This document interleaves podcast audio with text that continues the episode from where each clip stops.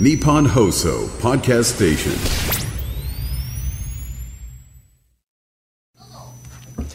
12月6日木曜日は明日で今日は水曜日でした失礼しました 12月6日水曜日時刻は午後3時半を回りました FM93 AM1242 日本放送ラジオでお聞きの皆さんこんにちは辛坊治郎ですパソコン、スマートフォンを使ってラジコでお聞きの皆さん、そしてポッドキャストでお聞きの皆さん、こんにちは。日本放送の増山さやかです。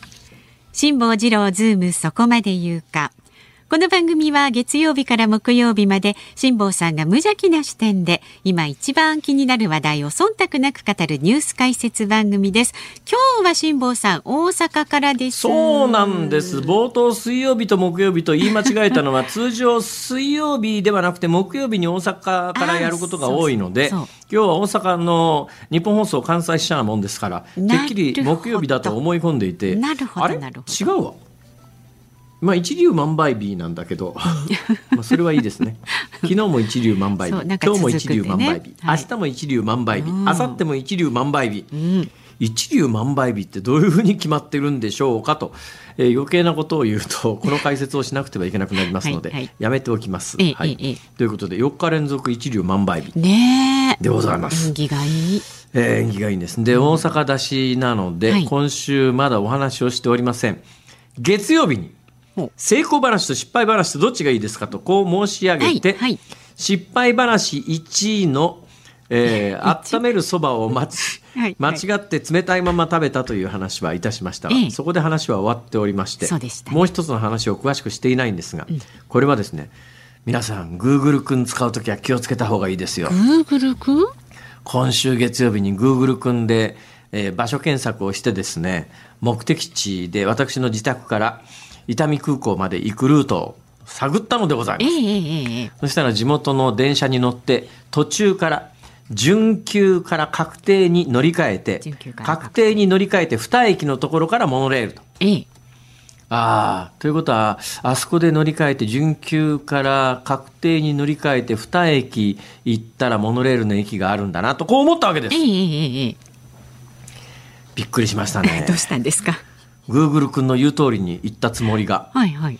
2駅目にモノレールの駅がなくて聞いたこともない駅になったんですええ。え？なぜ？あれ？2駅だったよな乗り換え駅からええこれがさあ原因は何でしょうか？何、全然想像つかないんですえ。全然想像つきませんか、うん。驚きましたね。私大体電車の乗り換えというのは、うん。乗り換えてそこからまああの急行あるいは急行だと止まる駅限られてますね、はいはい。で急行の止まる駅から確定や準急に乗り換えると、そこからあの細かく止まるやつに乗り,、ま、乗り換えるわけじゃないですか、ええ。はい。ところがですね Google 君は多分一番時間の早い方法というので、えー何を考えたかというと、はい一つ先の駅まで行って二つ戻るというのをどうも指示したらしいんですよ。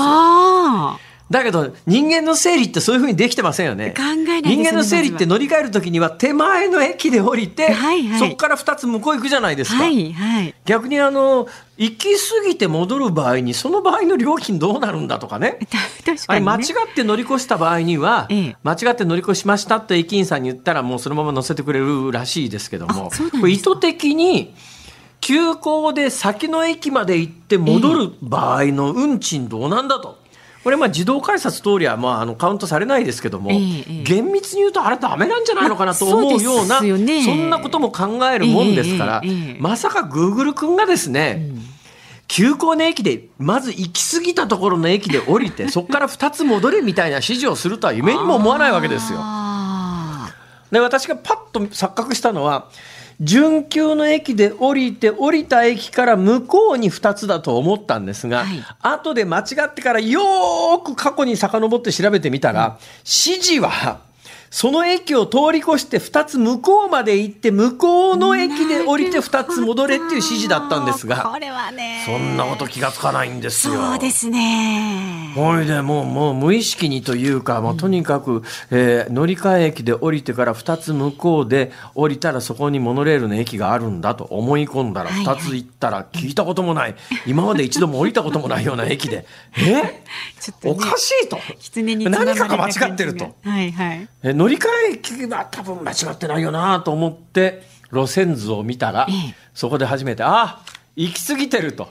まあ最短距離をね測ってくれそこからだから4つ戻らなきゃいけないと。ところがですね、戻る電車が来ないんですよ。あどうやったって飛行機に間に合わないという事態になって、まあ仕方がないからもうそこの駅で降りたはいいけれあども、はいはいタクシーなんかないんですよ。そんな聞いたこともないローカル駅だから。なかなかね待ってるとタクシーなんかありゃしない。いこの2つ手前の駅にならないと2つの手前の乗り換え駅にはタクシー乗り場があるんですね。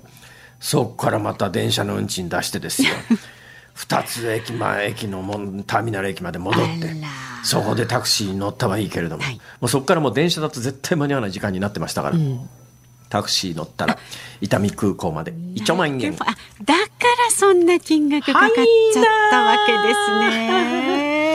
9600いくらでした。それは痛いですね。はい、体数1万円出してですねああの1万円出して釣りはいらねえ言おうかと思ったんですが。向こうがスッと釣りを出してくれたんでありがとうございます。なんで俺がありがとうございますって言わなきゃいけないのかよくわかんないけどまあいいやと思って、はいはい。釣りをしっかり受け取り、ん。えー日本放送に駆けつけたと。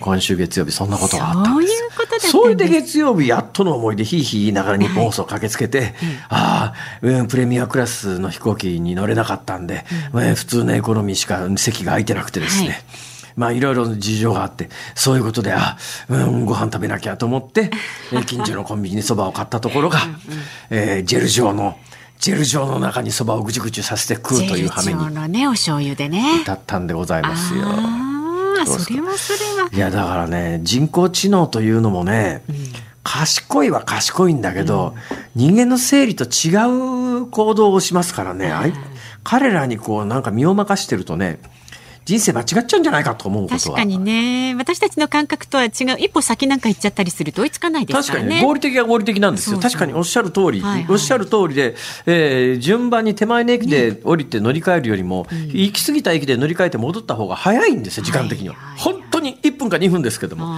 確実に早いのは分かるんだけど、普通人間ってそんなことしねえだろうと。ないですからねその選択肢がね頭の中にね。いまだにその運賃は払うべきなのかどうなのか。これご存知の方がいたら教えてほしいぐらいですね。それ自己申告で払わなきゃいけないんですかね。すいません、あの、二駅行ってわざと向こうの乗り越して、向こうから戻ってきましたからので、お金払いますって言ったら、駅員さんは受けてくれるんですかね。どうなんでしょうね。でも乗ってますからね実際ね。えー、っとですね、はいはい今、あの構成作家の鍋谷君からええ情報が差し込まれました。ええ行ってこい行ってこいわかりますか、はいはい行ってこい行って戻って。行ってこい。これ関西弁じゃないですね。行ってこい。うんなんか関西弁っぽい気もすぽいるな。気もしますが。あんまり行ってこいって関東で言わないんじゃないかな。関西の方が言うかな。まあ、行ってこい。行ってこいは一旦改札を出て料金を支払う必要があると。そうなんですか。はい一旦だから改札出て。一旦だからそこの行き過ぎたところの駅で改札を降りてそこまでの料金を払って、そこから恋の部分ですね行って恋の恋の部分は別料金で払う必要があるなるほど。ということでございますよちょっともう調べちゃったから辛坊さん言ってくださいね。え？行ってこいのあもう大丈夫です。もう行ってこいしません。私もうとにかく、あの手前の駅で降りあて乗り換えるという人間の生理に合ったやり方を 今後も続けてまいりたいと思いますので、えーでもねたまにあの乗り越して向こう行っちゃうことあるんだな。これ、この時にはもうしょうがないですね。あの乗り越しの時には確かね私何回かありますけど、はい。駅員さんに言うと「ああいいですよ戻ってください」って言っていただけることが多いですがああれももしかすると現実にそうそう厳密に言うとどうなんだろう払わなきゃいけないのかもしれませんね。ねだからうっかりしちゃったからっていうんであの多めに見てくださっただけかもしれないですよね。そのれはね可能性は十分ありますね。うんということで皆さん人工知能の指示に、えーうっかり従うとえらい目に遭うぞとまあちょっとね自分でもしっかりと確認確認で。はい。いうことでございます。以上です私が申し上げたいことは。はいわかりました。じゃあ今日は大阪からねよろしくお願いいたします。ズームそこまで言うか。この後は昨日から今日にかけてのニュースを振り返るズームフラッシュお送りします。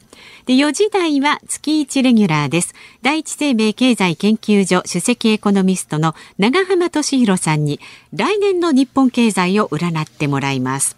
で、5時台は都道府県魅力度ランキング最下位の茨城県知事が減給というニュースにズームします。番組では今日もラジオの前のあなたからのご意見お待ちしております。辛坊さんのこのオープニングトークに関することそれから気になるニュースなどどんどん送ってください。メールで送ってくださる方は zoom zoom アットマーク 1242.com 番組の感想など X でも参加してください。ハッシュタグ漢字で辛坊治郎、カタカナでズーム、ハッシュタグ辛坊治郎ズームで参加してください。で今日もお届けいたしますズームミュージックリクエスト。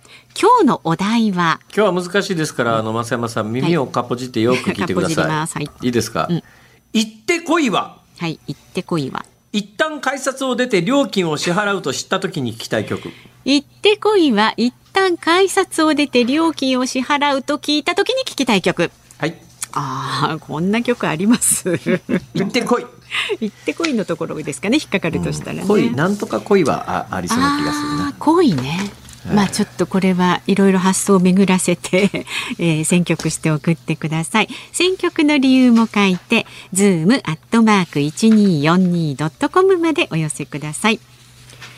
さあ続いてはこの時間はガイタメドットコムプレゼンツマーケットインフォメーションです。東京株式市場日経平均株価は昨日と比べて670円8銭高い3万3445円90銭で取引を終えました。トピックスは昨日と比べて44.51ポイント高い2387.20で取引を終えました。円相場は1ドル147円20銭付近で取引されています。東京市場の円相場は小安い展開になりました日経平均株価も日経平均株価が大幅高となる中で円売りが強まりますと一時147円39銭まで下落しています前日に発表されたアメリカの10月ジョルト求人件数が2021年3月以来の水準に減少したことから労働市場の減速が意識されています。そうした中で今夜はアメリカの民間調査会社 ADP 社がアメリカの民間雇用者数を発表します。しかし週末にアメリカ労働省が雇用統計を発表することからドル相場を動かす決め手にはなりにくそうです以上外為ドットコムプレゼンツマーケットインフォメーションでした大阪梅田のニッポン放送関西支社と東京有楽町ニッポン放送をつないでお送りしています。今日の辛坊治郎ズームそこまで言うか。まずは昨日から今日にかけてのニュースを紹介するズームフラッシュです。自民党派閥の政治資金パーティー問題を受けて東京地検特捜部がキックバックを受けていた疑いがある所属議員の秘書らを任意で事情聴取していることが分かりました今後受領額が多い議員を抽出し今月13日の国会閉会後に一斉に聴取する見通しです大麻草を原料にした医薬品の使用を認める一方大麻の乱用を防ぐためすでに禁止されている所持や譲渡に加え使用を禁止することを盛り込んだ改正大麻取締法が参議院本会議で賛成多数で可決成立しました。連合の清水事務局長は前原誠司氏が結成する新党の参加者の次の衆議院選挙での推薦をめぐり所属政党の前提条件が変わるので普通は白紙にしてもう一度検討することになると述べました。政府や政府は親の就労状況にかかわらず保育を利用できる。子ども誰でも通園制度を2025年度に制度化する方針です。伊藤忠商事の岡藤会長は経営再建中の中古車販売大手ビッグモーターへの支援について意欲を示しました仙台市は青森のねぶた祭りや秋田の関東祭りなど東北6県の夏祭りが集う東北絆祭りを2025年大阪・関西万博に出展する計画を発表しました。JTB によりますと年末年始に1泊以上の旅行に出かける予定の人は延べ2858万人で新型コロナの感染拡大前の2019年の95%まで回復しました。国内旅行は2800万人で1人当たりの旅行費用は4万1000円と過去最高です。調査会社インテージが発表した日用品で何がより何がより売れたかを推定販売金額の伸びから振り返る。2023年売れたものランキング。1位は強心剤です。外国人旅行客の増加とともに売り上げが急回復しました。2位は口紅。3位は検査薬です。コロナが明けて、えー、旅行がだいぶ戻ってきて、まあ、JTB によりますと年末年始に1泊以上の旅行に出かける人が2858万人。2019年の95%まで回復したということなんだけれども、うんはい、国内旅行は順調に回復してますが海外旅行はもう年末年始っていうとねちょっと一昔前はもう年末年始の海外旅行なんか もう今からいくら払ったって予約がいっぱいで取れないよっていう時代があったはずですが、私そうだろうなと思って今から一月ぐらい前にですね年末年始どうなんだろうと思って調べてみたら、その時はまだ取れましたからね。一昔前少なくともコロナ前にえー、今から1か月ぐらい前の時点で海外旅行なんてまず取れなかったですけどなかなかね人気の場所なんか特にね、えー、今まあ海外に関して言うと7割ぐらいまでしか戻ってないと、うん、年末年始ですら、うんうん、それはまあここまで円安になったら それはちょっと海外に行って、年末年始じゃあハワイでもってそういう時代じゃないなっていう感じがね、ね、しますわね、はい、さて今日のニュースの中でやっぱり何と言っても一番大きいのが、えー、キックバック問題であります、はい昨日キックバックってどういう意味かという話を延々説明しましたけど、はい、これニュースの本体の方の解説をしましょう。はい、あのですね何が問題になってるかというともともとはね今問題になってるのはキックバックで、キックバックで問題になってるのが安倍派と、それから二階派の名前が上がってきたよっていうところまでが現状のニュースなんですよ。はい、ところが、この政治資金パーティーのニュースの発端は、あの政治資金パーティーって一つの企業団体が出せるのがあの20万円までなんですね。うんうんはい、それ、えー、まあ、出せるのはもっと出せるんだけど20万円を超えると、えー、名前出さなきゃいけないと。A, A という企業が、はいはい、あのパーティー券を例えば1枚2万円だったら、えー、10, 10枚買いましたとか15枚買いまして30万円払いましたっていうのは企業の名前が出ちゃうと、うんうん、で企業の名前を本来はで出ちゃうっていうか出さなきゃいけないわけですよ。ね、ところが、ところがですね、えー、A という、まあ、A という企業で、みんな A だと話ややこしいですね。まあ、うん、あ、いろはのいにしましょうか。はい、いという派閥があるとし、いという派閥が、いという異派閥。うん異派閥、異派閥の、えー、そうだなもう何でもいい。1、1、国会議員1、国会議員2、国会議員3とこういたとしますよね。うん、はい、はい。国会議員1が、うん、A 企業さんに、えー、パーティー券を10枚売りつけました。はい。えー、2さんも10万円売りつけました、はい、そうすると A1 枚2万円とすると1の人に20万円、うん、えー、2の人に20万円。そうすると A さんというのはこの E という派閥のパーティーに合計40万円のチケットを買ったことになりますから本来はこれ名前出さなきゃいけないんですよ。はいはいはい、ところが、はいあの、それぞれの国会議員、1、3と2、3に20万円、20万円だからっていうんで、うん、表に名前を出さないって、派閥が集めてるパーティーで、上限は20万円までっていう決まってるのに、それを超えて名前を出さずに処理してましたっていうのが、自民党のえー、ほとんどの派閥、確かね、一、つの派閥以外は全派閥だと思います。やってたというのが最初の問題だったんです。はい、最初の問題は、えー、政治資金規正法の一つの企業団体が、あの、名前を出さずに済む20万円を超えての献金が何千万円もあるよというところが出発点だったんですが、はいはい、話が最近違う話になってきてて、うん。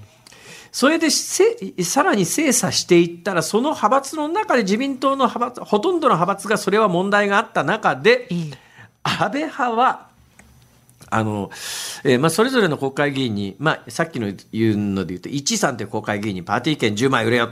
2という国会議員にパーティー券10枚売れよ。3という国会議員はまだ新人だから、パーティー券5枚売れよ。みたいな、こう、ノルマを課してたと。で、それを超えて、あの、販売した分に関して言うと、ノルマがよくやったと。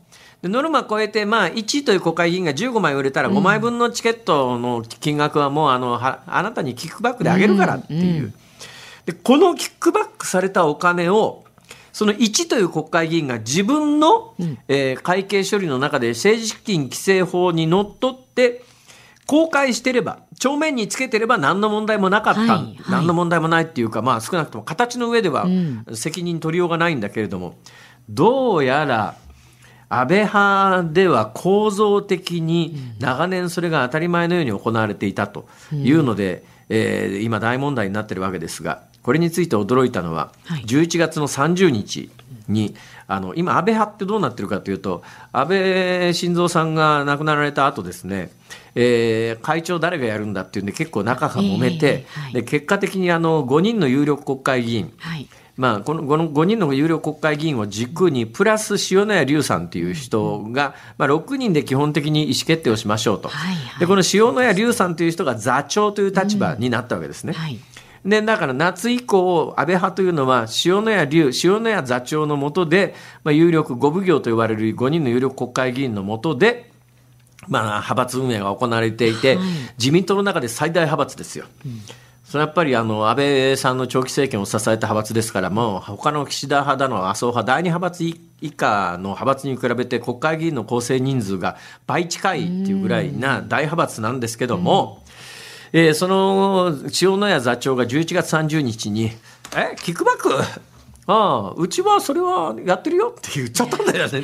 言っちゃったんだよ、これ。はいそして、そしたら、あの、おい、座長が安倍派ではそれ普通にやってる。だからね、な、何が起きてるかというと、ええこのキックバックというのが、当たり前で、それが悪いとは思ってなかったってことなんだよねそういう認。識なんですね。うん、で言っちゃった後でうんうんみんなに怒られて数時間後に「あああいやあの撤回撤回っつったってあんたさっき言ったじゃん」って話で。だから一応それ撤回されちゃったんでそのこと自体が今問題にはされてないんだけどもでも11月30日に安倍派の座長が「いやうちの派閥では普通にやってます」みたいなことを言っちゃってるわけだから。それはもうどうしようもないよね。その後だから、えー事務総長という、まあ、あの事務のトップ、派閥の事務総長っていうのが、ええええまあ、今は高木国対委員長かな、えーそれからその前が確か今の松野官房長官、その前が西村経産大臣、その前が確かね、えー下村博文さんかなんか、あたりが歴代こう安倍派の事務総長を務めてるんだけども、ええ。その人たちに聞いても、今もう絶対なかったとは言わないんだよね。答えられないっていう言い方しかしない。あだってそれは塩谷さんの発言からすると絶対やってるに決まってるわけで。でこれがもしかすると東京地検が本気になればですねえー非常に悪質性が高いということでいうと金額が多い方が摘発の対象になりやすい、はいはい。金額が多いということはキックバックが多いということですよ。すね。キックバックが多いということは、はい。もうとにかく新人議員でノルマがはもう満たすのに大変であっちこっちの企業に頭下げ倒してパーティー券10枚買ってもらってますっていう人は、キックバックの対象にならないけれども、有力国会議員であっちこっちでいっぱいパーティー券買ってもらえてますっていう人は、キックバックの対象になるえんで、えええもしかするといわゆる超はい。有力議員の皆さんがうん。軒並み上げられるという事態になるかもしれないということで、今これがむっちゃ大きなニュースになっているというそういう構造です。中国よくわかりました。お時間です。ズームフラッシュでした。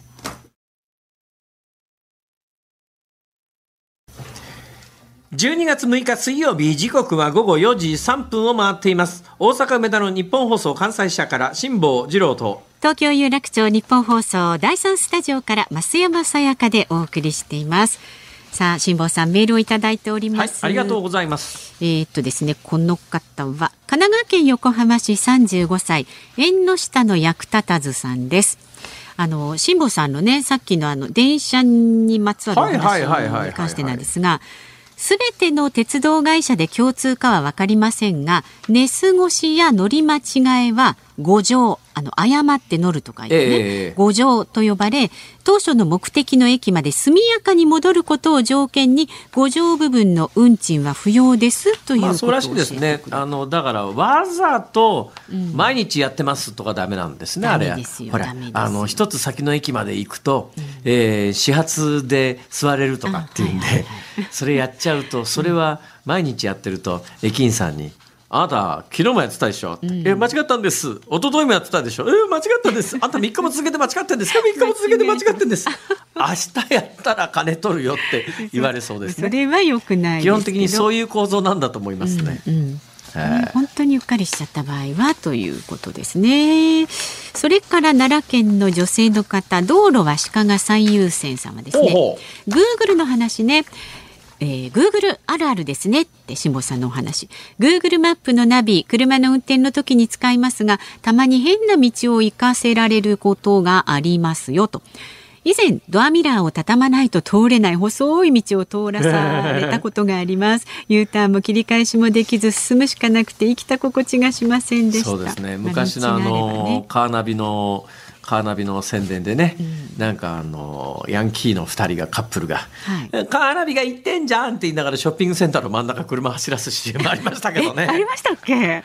知らない？知らない？知らあれはもうない関西だけかな。カーナビが行ってんじゃんって言いながらショッピングセンターの真ん中車走走らしてる。え知らない。それは要するにあのカーナビの性能が悪いとそういうことになっちゃうから、あはいはいはい。性能のいいやつ買ってくださいねっていう確か文脈の CM だったと思いますけども、うん。うん昔はあの GPS の精度は今ほど高くなかったですからね、はい。昔の GPS ってね、あの GPS アメリカが運営するに際してあれもともと軍事目的なんで、ええ。民間が使う時にわざと嫌がらせしてですね誤差を大きくしてた時代があるんですよ。へえで今確かそれがなくなったはずでなおかつ日本はあの準天頂衛星導きというので補正をかけますから、今の GPS はすっごい正確ですけどね。正確ですよね。一昔は本当にショッピングセンターの真ん中は走ってたりなんかすること川の上を走ってるような感じになったりね。あ りました。が皆さんいろいろお気をつけください。はい。ということで、まだまだご意見お待ちしておりますのでね、送ってください。メールで送ってくださる方、zoom、zoom アットマーク 1242.com、それから旧ツイッター X でも参加してください。ハッシュタグ漢字で辛坊治郎、カタカナでズーム、ハッシュタグ辛坊治郎ズームでお願いいたします。で、今日のズームオンミュージックリクエストのお題は、行ってこいは一旦改札を出て料金を支払うと聞いた時に聞きたい曲。うーんまあ、非常に難しいお題ですけれども ちょっと考えて送ってください。お待ちしております。さあこの後は来年の日本経済を占います。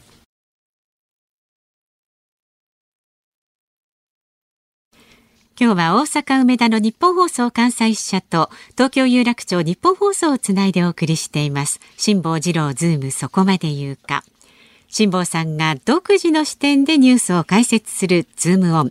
この時間解説するニュースはこちらです。今年の賃上げ実態調査。厚生労働省によりますと全国の企業のうち今年賃金を引き上げたまたは引き上げるとした割合は89.1%で去年を3ポイント上回りました。1人当たりの平均賃金も月額9437円引き上がっており現在の形で調査を始めた1999年以降で最も高くなっています。さあ、専門家の方をお迎えしております。月一レギュラー第一生命経済研究所首席エコノミストの長浜俊弘さん。長浜さんも今日はリモートでのご出演なんで、辛坊さん呼びかけてください。あそうなんですか。そうなんですよ長浜さん、どちらですか、今、浜松ですあ。ら。浜松？はい。浜松というのは静岡県でしたっけ？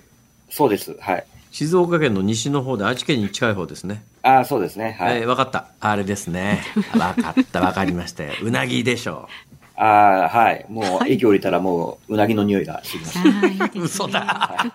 いや、本当本当で本当なんです。か？本当です。浜松はそうなんですよ。あの、新幹線の改札出るとですね、必ずこう、うなぎのあの、はい、匂いがするんです。え、そうですか？そうですよ。はい。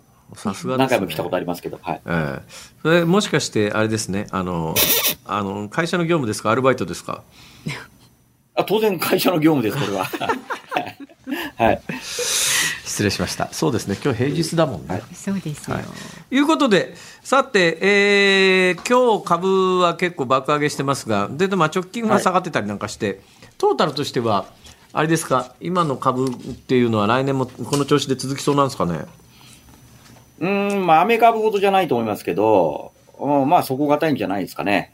そこがたい。はい。まあ、だからアメリカ、だ来年利下げに転じると思いますんで、はいはい。まあ今それを織り込んでアメリカの金利が下がって、アメリカの株が上がって、それにつられて上がってるって感じなんですけど、なるほど。はい。為替は？あ、為替はですね、まあアメリカが利下げに転じますから、まあ、あの、今よりは、あ少し円高の方に触れるんじゃないかなと。まあ、その部分がアメリカほどは、多分、日本の株は上がらないっていう理由だ、になると思うんですけどね。それだけど、若干円高中たってですよ。はい。まあ、いや、足元147円ぐらいじゃないですか。はい。これどうなるんですかね？まあ、でも、円高が進んでも、まあ、130円台ぐらいまで、かなっていう感じで見てますけどね。えーこれってなかなかね、為替の予想って難しいですよね。いつ頃いくらになるとかって言ってもね、これね。難しいです。一番難しいと思います、為替は。うんはい。株の方がまだ予想しやすいですか？そうですね。やっぱり株って、そのファンダメンタルズで企業業績とかそういうのはあの反映しますんで、はい方向感はあのかんあ見やすいんですけど、為替って結局通貨の交換比率なんで、やっぱりはいはい金利とか株よりは予想が難しいですね。なるほど。なるほど。さて、えー今年1年をもう12月ですから、1年振り返る時期に来ました。というか、あの、えー今日私の手元にある資料によると、えー長浜さん、今年最後のご出演っていうか、もうそうか、そう、12月の6日だから月1だったらそうかと思いながら。はい。そうですね。さあ、今年の1年というのは大体予想通りの展開でしたか？えっ、と、為替以外は、あの、為替は私はもう少し早めに、あの、利下げが織り込まれて、ええ。えっ、と、ドル安円高に行くと思ったんですけど、思いのほかアメリカ経済がしぶとかったんで、なるほど。ちょっと、うん、円高に触れる時期がちょっと後ずれしたかなっていう感じですかね。なるほどね。えーアメリカ経済っていうのは、どうなんですか、最近のデータ、ちょっと悪いですか？あの、そうですね。あの、10月以降のデータは結構やっぱり悪いのが出始めてきていて、ただ、ここはある程度予測もできた分もあって、っていうのも前もお話したかもしれませんけど、アメリカって今年の10月からですね、それまで3年半、その学生ローンの支払いが猶予されてたんですけど、はいはいはい。それが10月から返済が再開されたんですね。ええうんとなると結構アメリカって、あの、学生ローン借りてる人多いので、え家計の債務の1割ぐらい占めるので、ええ、そんなになるんですか？そう、そうなんです、アメリカは。なので、そこで返済が始まるとですね、やっぱり消費には影響が出ざるを得ないということで、したら案の定やっぱり10月のデータが結構悪いのが出てきたので、まあ、それを受けて、えマーケットは、あアメリカ、あもうあ、そろそろ利下げかなと。で、今、金利下がって株が上がってるっていう、そういう状況ですね。いや、私の記憶も曖昧で適当なこと言いますけれども、あの、はいバイデン政権ってなんか、政権取るときに学生ローン、あの、棒引きみたいなこと言ってませんでしたかね？はい。ああ、でもさすがに棒引きまでは難しかったみたいですね。はい。一応3年間猶予っていう、まあ、それで終わりましたね。3年猶予だったんだ。3年半ですね、3年半。はい。はっはーその猶予がつい最近切れたっちゅうので、それ切れました。がはい。いろんなところに影響を及ぼしてるっていうことですか？あの特に個人消費には結構な逆風になってると思います。ちょっとクリスマス前で、ちょっとそれは痛いですね。あそうですね。まあ、ですから、まあ逆に言うと、今のアメリカってやっぱりいかにインフレを抑えるかっていう意味では、まあクリスマス商戦があんまり良くなっちゃうと、もっと利上げが必要ってなっちゃいますから、まあそういった意味では、今年のクリスマス商戦は、少なくともアメリカは、あの、そんなに良くない方が、なるほど。あの、いいんじゃないかなっていう感じですね。ヨーロッパってどうなってます？今。ああ、ヨーロッパはもうね、あの、すでに悪いです、景気は。あの、ドイツなんて今年マイナス成長じゃないですかね。やっぱりあの、ロシアのウクライナ侵攻の影響を一番受けるので、やっぱあそこってロシアからかなりエネルギー、あの、依存してましたんで、はいはい。えー、なので、まあ、ある意味一番こう、スタグフレーションに近いような状況で、まあ、景気が良くないのに、もう、あの、はい、利下げを、あ、利上げをせざるを得なくて。インフレーションってなんか経済学の教科書みたいですね。なんか、そうですねいやでも不況下の物価上昇ですね。おっしゃるとりです。でも、やっぱりヨーロッパ経済良くないんで、もう直近の消費者物価なんてインフレ率もう2%台まで下がってきてるんで、まあそういった意味では一応インフレのあの抑制っていうのはかなり効果が出てきてるっていう見方もできます。となると、ヨーロッパもこれから金利が下がる時期ですか？はい。あの、まあ来年以降は、あの、まあすでに足元に下がってるんですけど、あの、まあ来年以降はまだ水準を下げていく方向じゃなんじゃないかなと思いますね。日本の金利って、まあ、長期金利、はい短期金利両方ありますけれども、これからどうなるふうに、とみ見てます？えー短期金利上がるけど長期金利は下がるんじゃないですかね。で、えはい。理由としては、まあ短期金利は、あの、まあ、い。ゆや日銀政府で決めて、長期金利って、まあ、市場が決めるものっていう、私なんかの印象なんですけども、い。やおっしゃる短期金利って、その今はい。ずっとマイナス金利じゃないですか。これを政策的に、はい。あの、上げるっていうのは、いつ頃のタイミングで、どういう理由でっていうことになりそうですか？えー私は来年4月の会合でマイナス金利解除するんじゃないかなと見ていて、ええ。で、まあ理由としては、まあ、やっぱり日銀がね、そのマイナス金利解除で一番注目しているのは、あの来年の春闘だと、まあ、いうふうに言ってるわけなんですね。はいはい。えーとなると、あの、やっぱり、あんまり早くはわかんないと思うんですけど、やっぱり4月になってくればですね、あの、相当、日銀もですね、表向きの数字が出る前にいろいろヒアリングしたりとかして調査するみたいですから、ええ。えーで、多分日銀としては、あまりこう、欧米がもう利下げを始める状況になってから、マイナス金利解除したくないと思ってますから。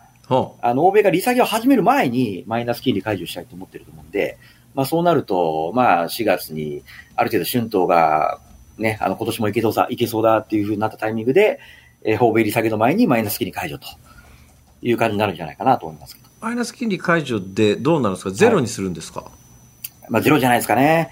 あプラス0.1まであり得ると思うんですけど、まあ、ええ逆に言うと、あの、マイナス金利って2016年の1月にあの打ち出されたんですけど、ええ。その時って政策金利プラス0.1からマイナス0.1に一気に下げたんですけど、はいはいはいはい、はい。でもあの、いわゆる我々のね、住宅ローンの変動金利に影響するような短期プライムレートっていうのは下がんなかったんですよ。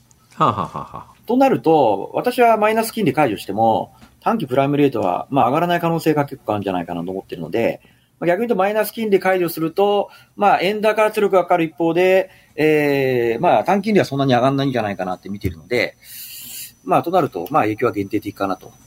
見てます。えー、となると、来年の4月に日銀ははい政策転換で短期金、いマイナス金利をの政策を転換するけれども、はい。はい。えー住宅ローン等は変わらないという見立てですか？はい。あの、大きくは変わらないと思います。逆に変わっちゃうと多分、影響が大きくなっちゃうんで、日銀は多分そういう形での、あの、出口はもう少し先に見とく、見とくんじゃないかなという気がしますねなるほどな。るほどさっきあの逆に長期金利は下がるっていうふうにおっしゃいましたけど、はいどのぐらいの水準になる,、なると見てます？えー、まあでもそうは言っても、あのーまあ日銀マイナス金利解除するので、となるともうすでにね、今0%台、今0.64ぐらいかな。なんですけど、あの、うん、まあ下がると言っても、まあ0%台半ばぐらいまでかなっていう感じかなとは見てます。だから一時期前にあったね、長期金利マイナスみたいな状況はもうないんじゃないかなとなるほど。思いますね。はい。えーでももう今のどうですかね、住宅ローンその他の固定、えっとまあはいあの変動金利は短期金利に連動して、えー固定金利は長期金利に連動するというふうに言われてますけども、長期金利はもう、住宅ローンなんかはもうすでに今年だいぶ上がりましだいぶっていうか、まあ、何回か上がりましたよね、銀金融機関によって違いますけど。となると、今ぐらいの、今、あの、長浜さんがおっしゃるぐらいの長期金利の動向だと、ここから先、ええ住宅ローンがこれから、あの、上がるっていうことは、あまあ、あんまないっていうか、見立てですかね。あ目先はそうですね。あの、少なくとも欧米が利下げするような局面では、日本の長期金利も上がりにくいと思いますので、となると、本当の意味でね、この住宅ローンがどんどん上がっていくっていうのは、多分欧米が次のね、利上げの局面になるような状況まではですね、うん、なかなか想定しにくいんじゃないかなと思います。さて、えー今年の一番最後のご登場なんで、まあ、1年を振り返って、はあるいは今後を見通して、今、長浜さん一番注目しているもの、気になっているもの、伝えたいことって、どんなことあるあありますか？注目しているものですか？えー、まあ注目はやっぱりね、来年、さっきもありましたが、さ来年の春闘どうなるかっていうところだと思うんですけど、ええまあ、あと一つは、まあ、伝えたいことで言うと、まあ、やっぱり、あの、経済全体で考えると、まあ、ね、皆さん、その、なんですかね、あんまりこう、節約みんながしちゃうと、個人では合理的でも、経済全体悪くなっちゃうんで、まあ、いまあわゆるその経済学でいうところの合成の誤謬ってやつですね。そうです、そうです、そうです。一人一人の行動としては正しいんだけど、みんながやるとうん全体が間違っちゃうってやつですね。そうですね、はい。なので、だからそういった意味では、あまりこう、皆さんには生活水準は、あの、下げないようにしていただいて、で、そこで言うと、まあ、まあ、時期的にも時期なんで、あの、やっぱりね、ふるさと納税を強く皆さん、まだやってない方お勧めしたいなと。うん今年のね、もう12月なんで、えー多分駆け込みで結構皆さん申し込む人がいるんですけど、あの、結構ね、ふるさと納税で、あの、生活必需品とか調達できますから。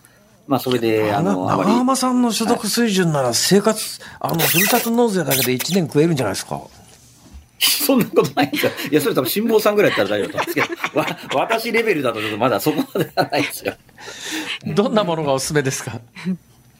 ああ、ていうか、いや、よく聞くのが、あのーやっぱり、今ね、あの、食料エネルギーとかね、そういった生活必需品が値上がりしてますから、はいはい。まあそういった意味では、こう生活必需品をですね、あのーふるさと納税で、当然ね、あのー実質2000円負担はその限、ね、所得水準で限度が違いますから、まあそこはちゃんとチェックしながらですね、えー、まあ値上がりしている生活必需品を、まあ食料品とか、まあその辺を調達されるのがよろしいんじゃないかなと思います。そうですよね。あの、だからこれ、まあ、正直私なんか、ふるさと納税自体に賛成か反対かと言われると、そんな、そんな金があるんなら税金、税金下げろよっていう、うん立場なんで、まあ、あんまりおすすめは、すこの番組でも大きな声ですることはないんですけれども、でも、はいはいこれやらないのはもったいないですよね、ぶっちゃあけ。そうですね。まあ私も、私もふるさと納税にそこまで賛成かっていうと、そこは微妙なんですけど、ただ、もうね、もうや、やられてるならやっぱりそれはできるだけ、あの、恩恵は、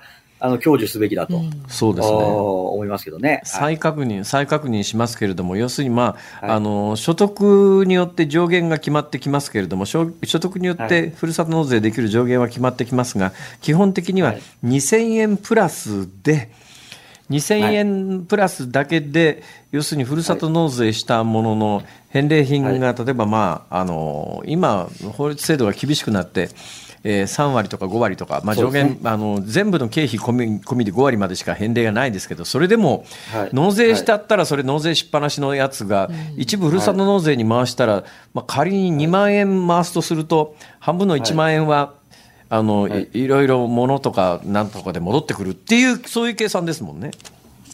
あ、そうです。はい。これやらない手はないです。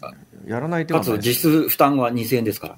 実践ね、そうなんですよ。はいはいはいまあ、具体的にあの、具体的に私もね、私はだけどね、アホなふるさと納税ばっかりやってますからね、御堂筋のライトアップってやつに50万円ふるさと納税したことあるんですよ、中間さん、私あ、。素晴らしい。知ってます素晴からしいですね。返礼品がね、橋本徹のね、感謝状1枚ですよ。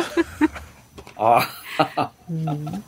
いや、逆に素晴らしいですね、そういうの。バカにしてんのか、こらってやつじゃないですか。まあ、ふるさとをね、盛り上げるためにね。はい。はい。うん、そうなんですよね、まあだからふるさと納税のシステム自体っていうか仕組み自体っていうかなんか趣旨自体が随分変わってきてるよなっていうなんか気はしますけど、まあまあでも、あるものは使わなきゃもったいないですからまあまあ、そうですね。はい。さて、えー今岸田政権あのーなんかえ4万円、えー減税？みたいな話になってますよね。あ,、はい。あの政策はどうなんですかね？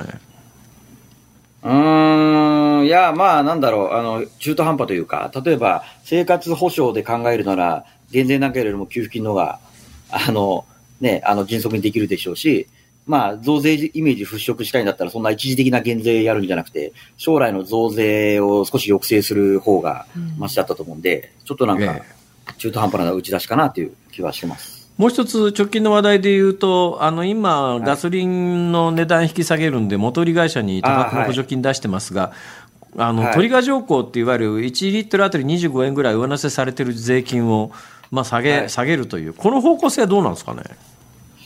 いやーでもこれ現実問題考えますとですね、あのもうすでに今年の5月に、あの G7 の広島で、その G7 諸国が、こういった化石燃料の負担軽減は、あの出口に向かいましょうって、合意が再確認されてますから、はいはい今更トリガーって言われても多分難しいんじゃないですかね。あの、今の補助金制度が4月末まで延長されましたけど、はいまあそこでとりあえず、はい、あの、化石燃料の負担軽減策は私は終わるんじゃないかなと思ってますけど。あーまあ、国際公約に反するということですね、今、日本政府がやってるいや、そうそうなんそうなんです。はい。うんええうーんとは言いながら、ガソリンが220円になって買うかって話もあるんで、なかなか難しいところではありますね、これ、ね。あまあでも今ね、あの、まあ、朗報と言いましょうか、あの、原油価格が今結構下がってますから、えー、まあそういった意味では、はい。あの、まあ安くはならないと思うんですけど、あの、来年にかけてはね、円高も進めばですね、少し、あの、ガソリンも、はい、そんな200円とかは、まあいかない展開になるんじゃないかなという期待はしてますけど、はい。えー、長間さん、今年1年間ありがとうございました。どうもありがとうございました。ありがとうございましたえーかなり気が早いですが、良いお年をお迎えください。そうですね。ぜひ来年もはい、よありがとうろしくおございます。願いいたします。はい、よろしくお願いします。第一生命経済研究所首席エコノミストの長浜俊弘さんに伺いました。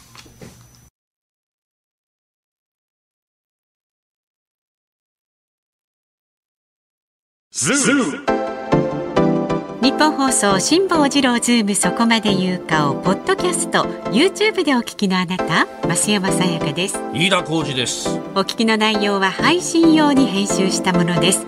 辛坊治郎ズームそこまで言うかは月曜日から木曜日午後3時半から生放送でお送りしています。ラジオの FM93 AM1242 に加えてラジコでもお聞きいただけますよラジオラジコでは配信版では聞けないあんなことやこんなことがいっぱい。さらにリポーターがあなたの街にお邪魔する中継企画やえ辛坊さんが夕刊フジの記事を解説する夕刊フジそこまでズーム。えそして生放送でしか参加できないリスナー参加コーナー。ズームオンミュージックリクエストなど盛りだくさん。ぜひラジオラジコでも辛坊治郎ズームそこまで言うかをお楽しみになってください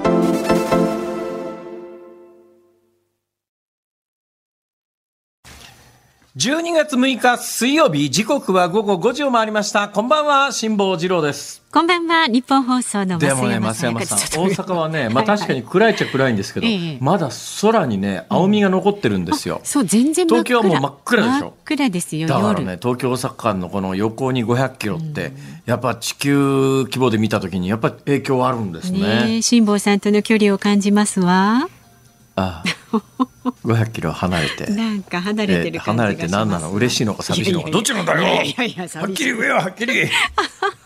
寂しいですよ。はいありがということで、はい、ズームミュージックリクエストをご紹介してまいります。今日のお題は。行ってこいは一旦改札を出て料金を支払うと聞いた時に聞きたい曲ということですねすごい難しいお題でしたがいただいています、えー神奈川県横浜市の63歳男性新風さんですいつも帰宅の時に聞いています。今日のテーマ、難しいです。って書いてありますよ。リクエストは、松村和子さんの帰ってこいよ。実は私も自分で、えーテーマを出しながら、一番最初に思いついたのがこの曲でした。帰ってこいよでしたか。はいはいそれから、カールはダニエルさん、豊島区52歳の方。行ってこいでも、恋は恋。それでも、恋は恋。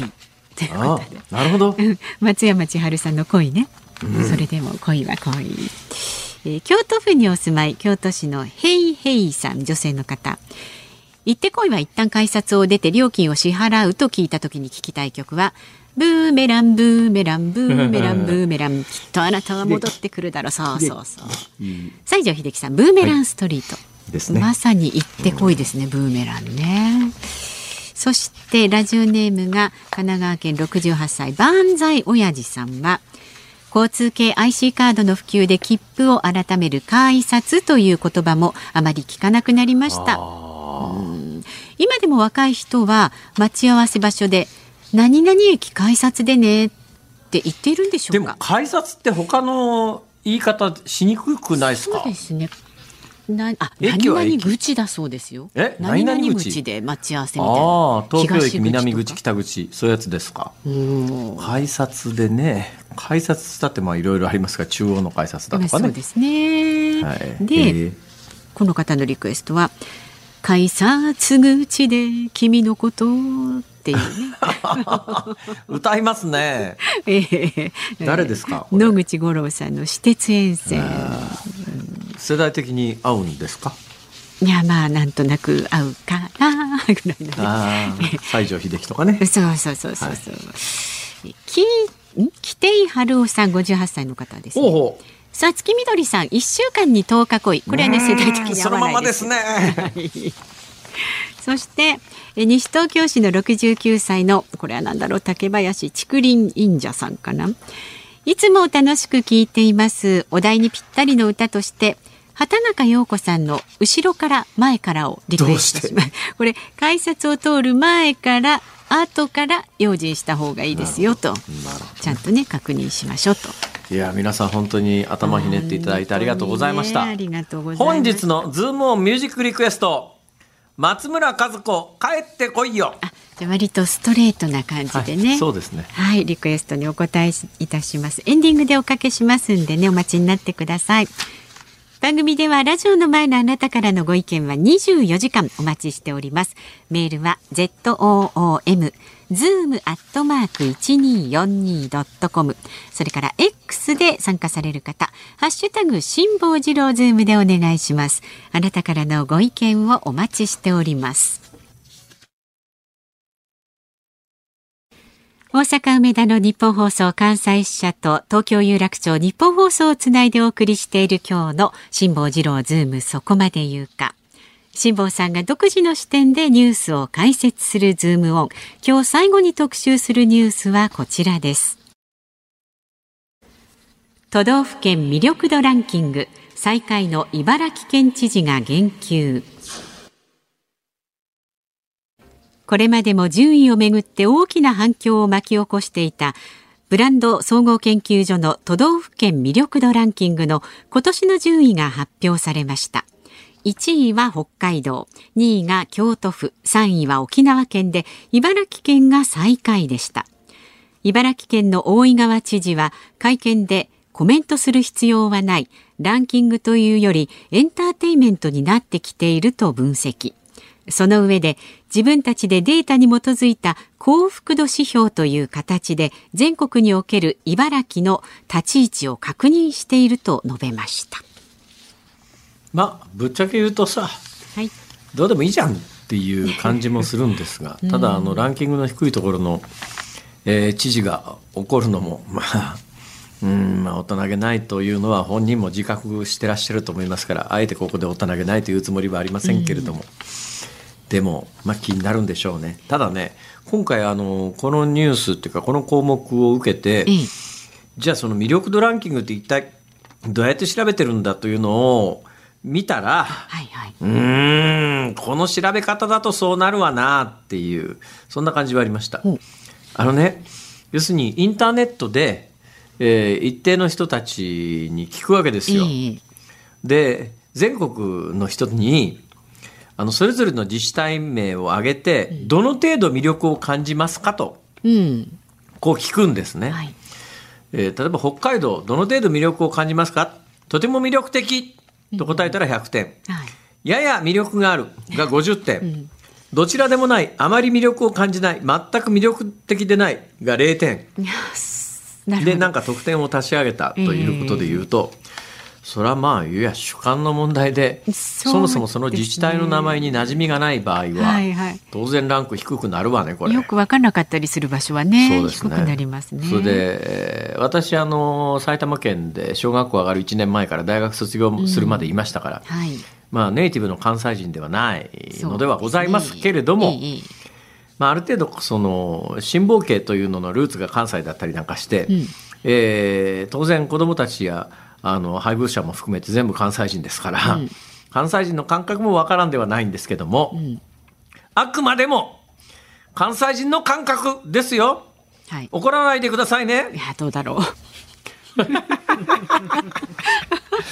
うわ警戒しましたね今ね、えええ正直言うとえはい。北関東3県の位置関係がよくわからないんです。まあ突き詰めて言われたら私なんかこの仕事してますから。あ茨城県は千葉県の上で確かあそこは水戸があるから水郷とか霞ヶ浦の水郷とかあるから、えーえー北関東3県のうち一番東で海に近いところだなと。で一番西は確か、えー群馬県と長野県って近いから、群馬県が一番西だよな、そうすると残る真ん中が栃木県だろうな。と。そういうね、ということでね。3件をピースではめろと言われりゃ、うん。はいは論理的に考えていたら、い考えていけばん。わかるんですけども、とっさに聞かれた時にどっちが栃木と茨城って聞かれて、これもう言うとアトムさんに怒られたりさ 毎日アトムさんに怒られてるんですがええ。正直ですねわかんない。まあ馴染みがないとなかなかね。自分に馴染みがないそういう状況で全国の人に「何々県はどうですか？魅力どの程度魅力を感じますか?」って言われたってそう。答えようがないよねこれ。北海道なんかだとやっぱり美味しいものあるしね観光名所多いから。このね、全国都道府県魅力度ランキングで、まあ、47位に茨城県、うん。えー、46位が佐賀県。45位が埼玉県、ね。44位が群馬群馬県、えー、39位が栃木県、えー、41位鳥取県、えー最後の下の方をこう順番に上げていくと39位からいきますか、はい。岐阜栃木鳥取徳島山口群馬埼玉佐賀茨城の順らしいですわ。うんうんまあだから地元で住んでる人は魅力的だと感じてるのかもしれませんが、ん。よそから見た時に名前と中身とイメージできないとこの聞き方だとそれはランキング下がるよなっていうだけの話で。納得多分ね多多くの大阪人はこの都道府県魅力度ランキングに逆に同意しないと思いますよ。なんつったってね大阪は堂々連続5位ですから。本当だ。1位北海道2位京都3位沖縄4位東京。ここまではまあまあそうかなと思うけども、5位大阪。え？多分ねこれ大阪人が一番違和が違和感があると思いますよ。あ そうですか。え全国魅力度ランキングで大阪が5位。え2年連続5位。うっそだろ。まあだからほらわかりやすうい。ぜえそんなもんって絶対言うと思うそんなこと思ってますかね。というようにあの客観的でないんですよ。でなんかもうちょっとね客観的な指標で都道府県のランキングはないかと思ったら今日たまたまこのオンエア直前にネットニュース見てましたらですね、起床時間ランキングとか1日に何時に寝て何時に起きるランキングっていうのがあって、ねこれはあの客観的な事実に基づくデータなんで、えええええー最悪遅く寝て遅く起きるラン遅寝遅自治体はどこか。はい。京都。ええそうなんですか、はい、京都47位でね、寝る時間が午前0時51分18秒。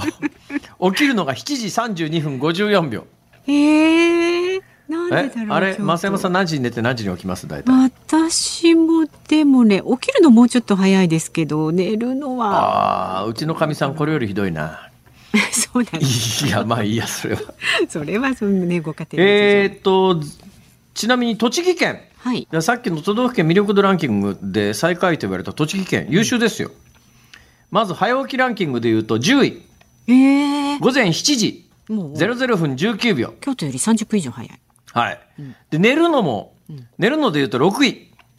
午前0時18分33秒には寝ます。おーえー埼玉県ですか？埼玉県の人はどうかというと、埼玉県、大体ね、都市部がみんなね、あ、埼玉県はあるいは寝る時間がですね、遅いですね。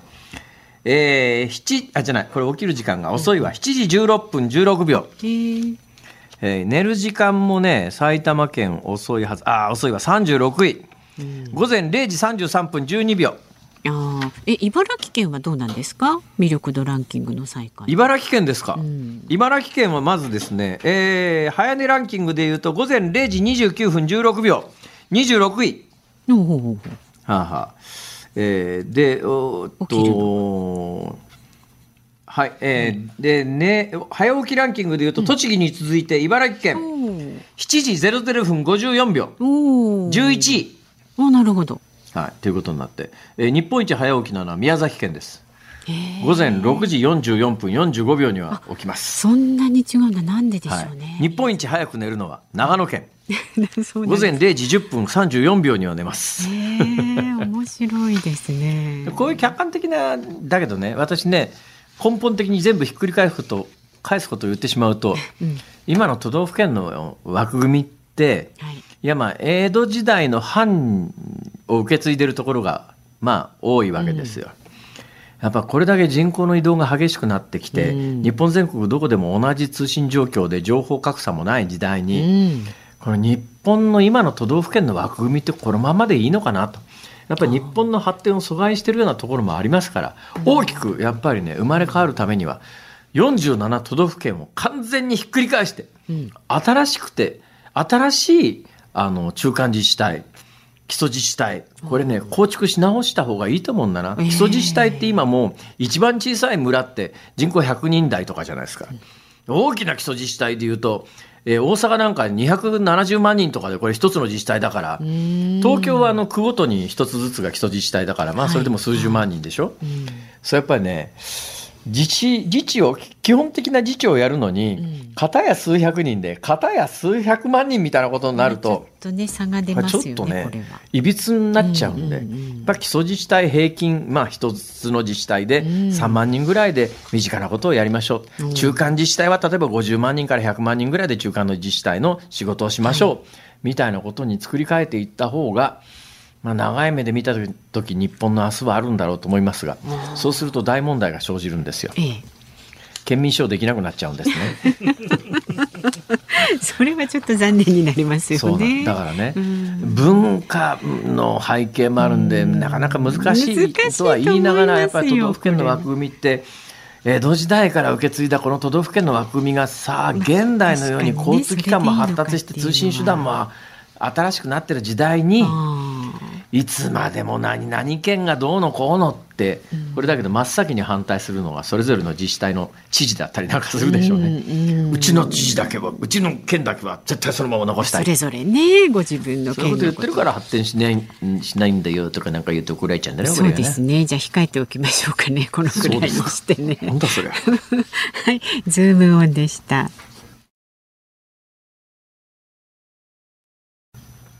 ズームミュージックリクエストをお送りしているのは、新風さん、小日正さん、恋人さん、エビーロボタンさん、天然よっこママさん、ぶっ飛びあんこさん、ひすみやさん、朝食はショパンさん、三橋のマイケルさん、梅干し小僧さん、エースナンバー10さん、足立区のマギーひろしさん、砂次郎さん、野菜肉さん、農産物応援隊さん、ガハハ太郎さん、次男坊さん、電車大好きおばちゃんさん、川崎うさぎさん、キムタクヨッシーさん、20人の皆様からのリクエスト、松村和子、帰ってこいよありがとうございました皆さん。ありがとうございました。いやー、久々ですね、こんだけの人数は。ええあのこの高音がいいですよね。やっぱりね、行ってこいって聞いたときにね、帰ってこいよは思い浮かびますよ、そりゃ。